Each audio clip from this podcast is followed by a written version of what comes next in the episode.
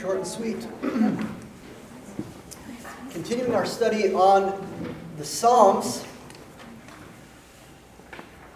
we're in Psalm 63 tonight. Man, what a, what a great psalm. So here's the question for us as we begin. Are, are you thirsty? Or perhaps a better way to say it is, what are you thirsty for? What is it that you want? What is it that you believe? Not only in your, your mind and your thoughts, but in your actions would quench your thirst. This is a psalm about David's thirst. It's a psalm about our thirst. It's a psalm about the thirst of the people of God, longing for God to do what he has promised to do. And what is that? To satisfy. To satisfy our souls. David's thirst isn't merely him being parched metaphorically in this, this wilderness. It is that. It's not any less than his need, his deep need, his deep physical sense of that need. I mean, have you ever been really thirsty? You ever go up Camelback, you know, thinking, oh, it's nice and cool in the morning, but it was just a little too late in the spring. And what happened, right? 10, 11 o'clock rolls around, it's 95, I'm good. You know, on your way down, it's 105, you only brought one bottle of water, and you know what it's like to really thirst. Need is part of this, but it's more than that. It's also confident expectation because David's thirst here isn't just arbitrarily placed in the powers of the universe. His thirst is a prayer that he brings before his God, believing that that God can and will satisfy. This is the trust we have for our Heavenly Father. I was reminded of this just yesterday. I took Arya to her first father daughter dance. It was super emotional, I'm not going to lie. You know, you're sitting there dancing with your little girl. She's five, you know, doing the slow song together. She's like, hold me, daddy. I just, you know, lays your, lays her head on your shoulder, just like melt to the floor and die. I'm like, take me, Jesus. That's, you know, I'm good. This is it. You know, it's been, uh, but it was funny because all day she's asking, are we ready yet? Are we ready yet? Are we ready yet? You know, not it's not like a road trip. It's not kind of that like perturbed about like, oh, are we there yet? It was more just like, is it time? Is it time? And we kept having to explain to her like, this is a clock. This is what a clock. You see this tick, tick, tick. It doesn't speed up. All right. We love Einstein, but we can't speed it up. All right. It, and so it was like every hour on the hour. You know, eight hours in advance. She's wanting to get ready because uh, Caitlin helped with her hair and did her nails, and it was super sweet. But I mean, literally, three hours in advance. I'm ready to get ready. I'm like, ah, you are a true lady. True, that's awesome. Sorry. Uh, back up. But, you know, it was really sweet because she was just thirsty, man. She was just thirsty and longing and hungering for this, this great and eagerly expected moment. And I want us to know tonight that if we are thirsting, or however you are thirsting, it's not, it's not judgment that you're in the wilderness thirsty. Now, we shouldn't thirst for the wrong things, but because you're thirsting, that's not judgment. In fact, it's mercy. It's mercy is a reminder to us that we need to thirst, and we need to thirst for the right things that really satisfy. So in Psalms, we're kind of titling our series what? Gospel Rhythms. Here we are in book two, lots of Psalms by David. We're building climactically toward those triumphant last five Psalms. But here we are in the middle of the book, still with our tension and embracing that tension of, of the now. God is here, He's present, but the not yet. Suffering is real, challenges are real, the world is really broken. No politician will fix it, no amount of money will fix it. No amount of power that I have or you have is just going to fix it. There's a deeper need. Psalm 63 My soul thirsts for you. And I say to us, again, it should. Our souls are made to thirst, and they're made to thirst for God. They're made to thirst for God because God alone can truly satisfy the nature of that thirst. And the good news, the gospel, fulfilled in Christ of Psalm 63 is that he will. So let's read the psalm together and then we'll pray. A psalm of David when he was in the wilderness of Judah. O God, you are my God. Earnestly I seek you. My soul thirsts for you. My flesh faints for you as in a dry and weary land where there is no water. Phoenix, mm-hmm. Israel. So I have looked upon you in the sanctuary, beholding your power and glory, because your steadfast love is better than life. My lips will praise you. So I will bless you as long as I live. In your name I will lift up my hands. My soul will be satisfied as with fat and rich food, and my mouth will praise you with joyful lips. When I remember you upon my bed and meditate on you in the watches of the night, for you have been my help. And in the shadow of your wings I will sing for joy. My soul clings to you, and your right hand upholds me. But those who seek to destroy my life shall go down into the depths of the earth. They shall be given over to the power of the sword. They shall be a portion for jackals. But the king shall rejoice in God. All who swear by him shall exult, for the mouths of liars will be stopped. Let's pray together. Lord, thank you for your word. It is good, it is life giving and nourishing, it is fresh water, the water of life for us. Speak to us now, we pray, through Psalm 63. Do surgery on our hearts. Cut us where there is sin, as we confessed our sins earlier from the Psalms. It's, it is hard to pray those things, but we know our hearts and our minds. We know what it's like to sin against you and have a seared conscience, and for it to weigh heavy upon us and affect us and affect our relationship with you, ourselves, and others. So cleanse us by the blood of Jesus from all unrighteousness.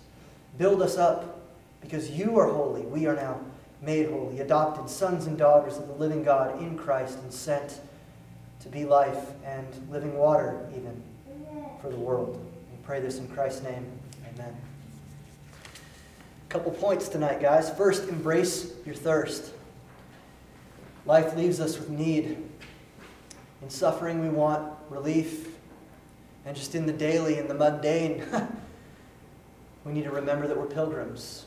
This is not our final home. Need and thirst won't ever go away until that glorious moment of Revelation 22. What about for David? Why is he so thirsty? Well, we're told at the beginning of the song.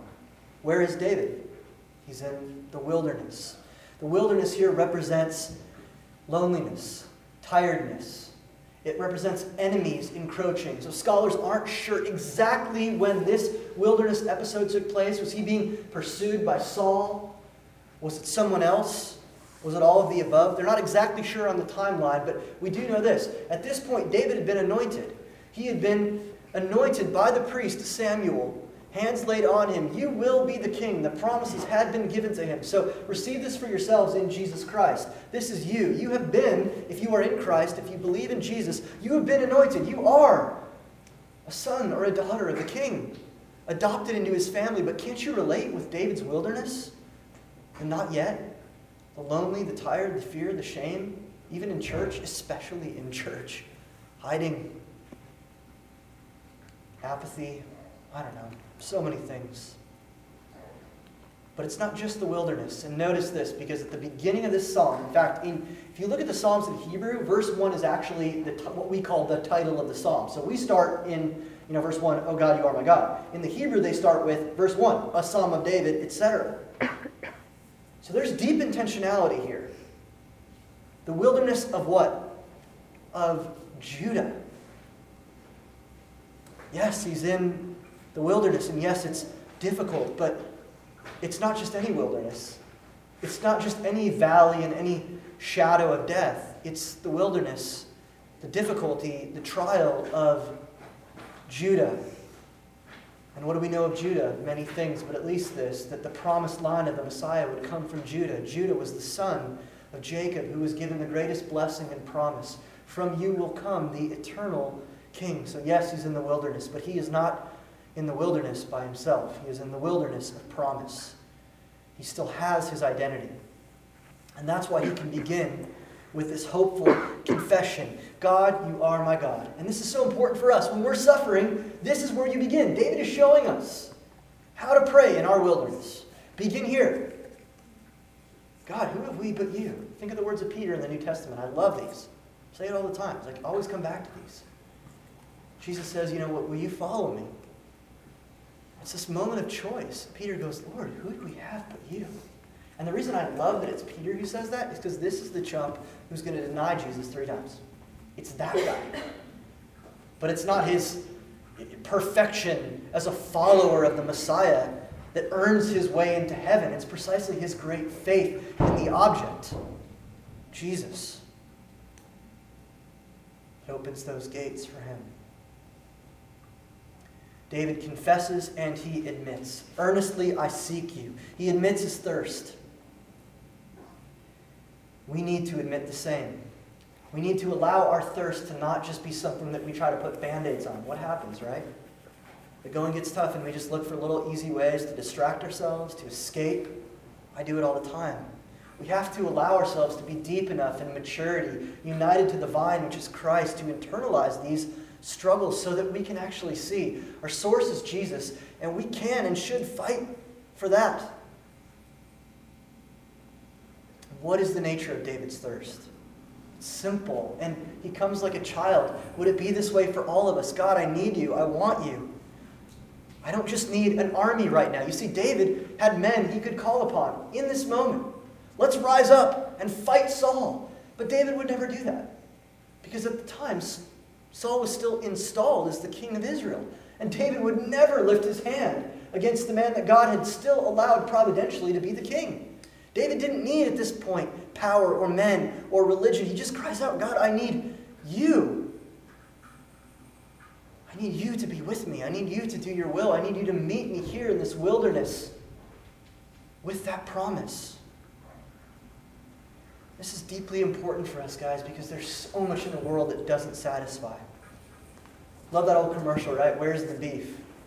Maybe you're too young to actually remember the commercial, but you've probably heard the saying, you know, where's the beef? So much of this world doesn't satisfy. So many things that we've tried. You know, turning our eyes lustfully toward men or toward women or objects. You know, it might be pornography or it might just be if I had that, you know, that godly guy or that godly girl right? Or maybe it's the reverse of that. Maybe it's not so much the lust for pleasure as it is comfort and security. You know, my husband, my wife, my boyfriend, girlfriend, or whatever, they're not satisfying me right now. Money. And how many times have we just thought to ourselves, if I had more money, I wouldn't have these problems? Well, actually, if you've spent much time around wealthy people, they still have a lot of problems. In some ways, they have more problems. In some ways, they have less problems. But they haven't escaped the sting of death by any means. We're always looking to other things to satisfy the other person, the other child, the other life, that distant land where the grass is greener. It's a mirage. And worse than that, it's an enemy of God's promise because what does it do? It teases us. It increases the craving as we seek it, while simultaneously failing time and time again to meet our needs. It's like a bad infomercial. You know, just buy this cream and you'll look so much better. You'll look like this lady behind the cameras with a computer generated airbrush. You spend a lot of money for the cream, you put your money up on that altar, it comes in the mail, you apply it, and you never look as good as the person behind the camera. We have to admit that this is in our own hearts. We have to admit that this thirst is there on the one hand, and also our willingness, so frequent and so quick to run after the things that don't satisfy. This is the law. But then the gospel, God's deepest promise to David, the psalmist, and to us, his children. You will be satisfied. Run to God, run to his mercy. Run to his love. You will be satisfied. So we should ask that question. I mean, what is there that's better than life? The psalmist uses those words. As I was doing our, our neighbor's funeral this last week, Stanley Kohler was at the Veterans Memorial Cemetery. I'd never been there before, but it was really a breathtaking moment to stand in the cemetery. You know, it's the clear Arizona air, and it's pretty flat, and as far as the eye can see, there are these gravestones. You know, these voices calling out from the grave, asking us all the same question. Yeah.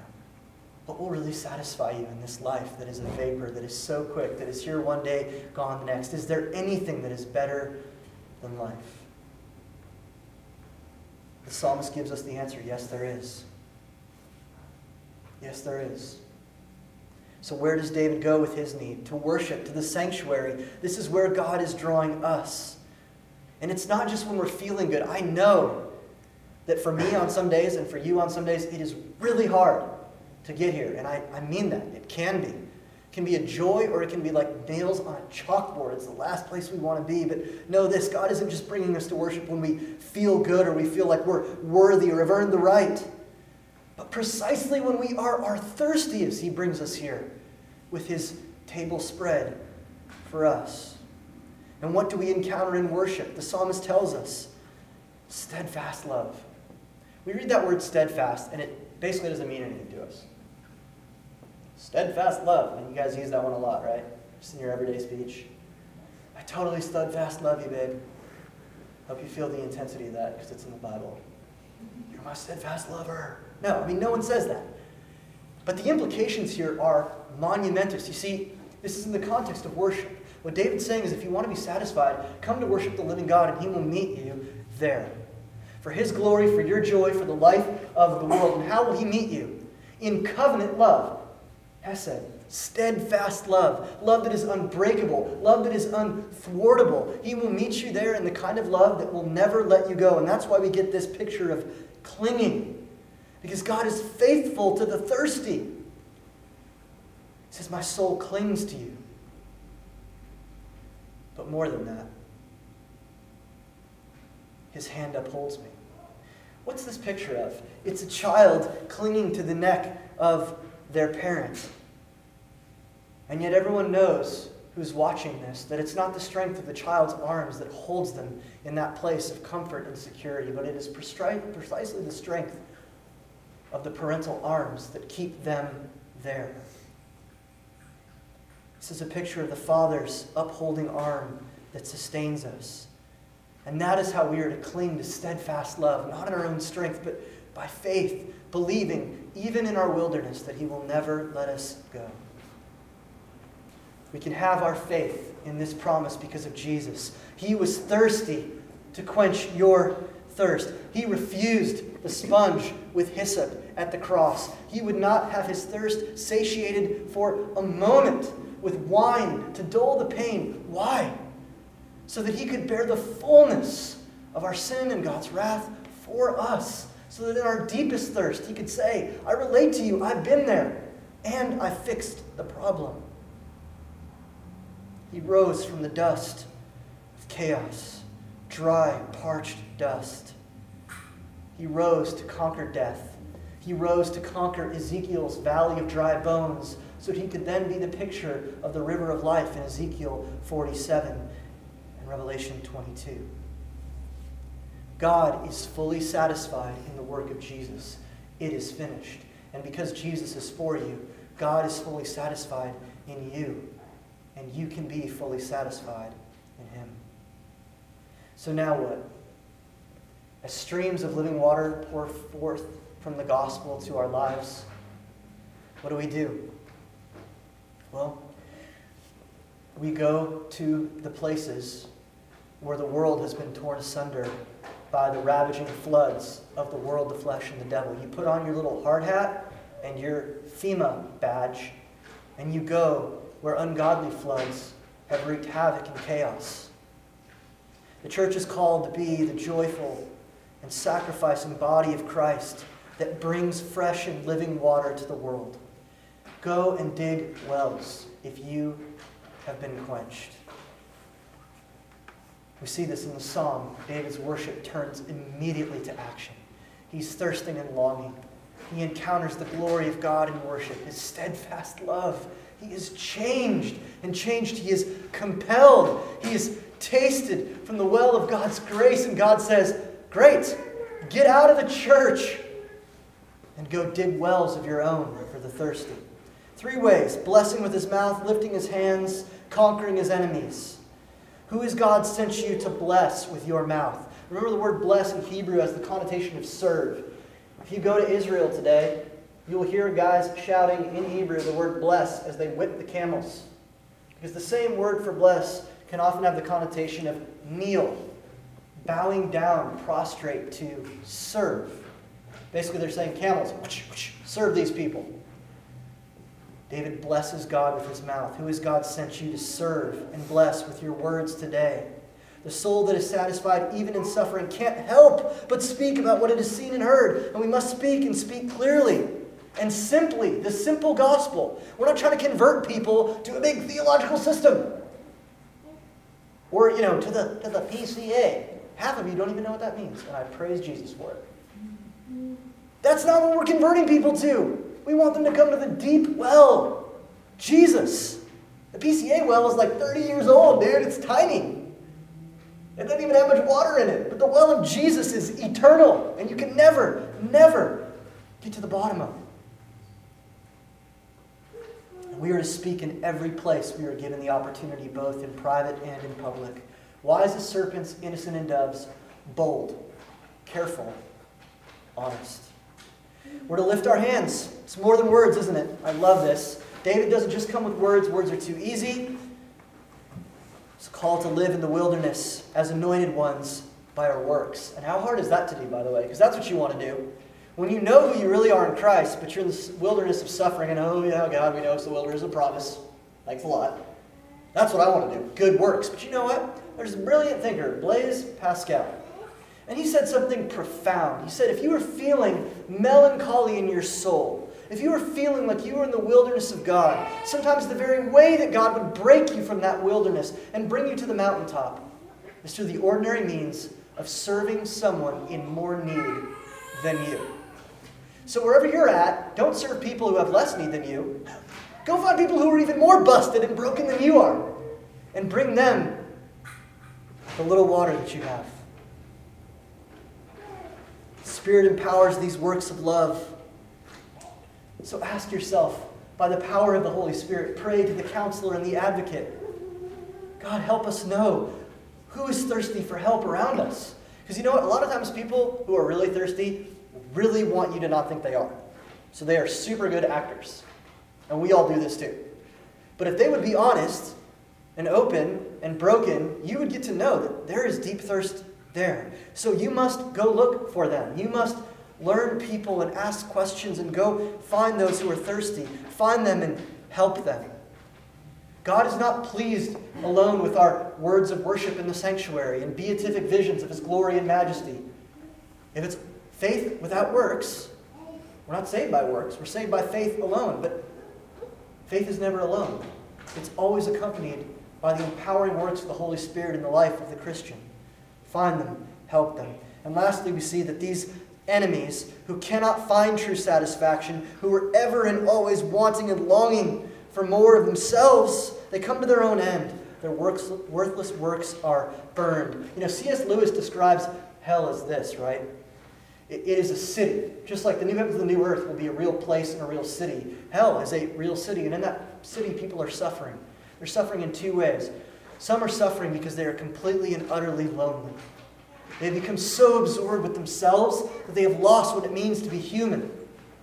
They're on the outskirts of the city. They don't want anyone to know them or bug them, and they are dying inside daily by their own hand in loneliness. And then there are those who are in the urban center of the city, and it's grit and it's anger and it's nothing but a struggle for power till one reaches the top, and no sooner do they reach the top than they're toppled by another. This is what will happen to those who live by the rule of the sword, we're told. Because to live by that rule, powers and principalities, things that don't satisfy but for a moment, bears its own consequence. We are to trust God in the wilderness and live today like forever matters most.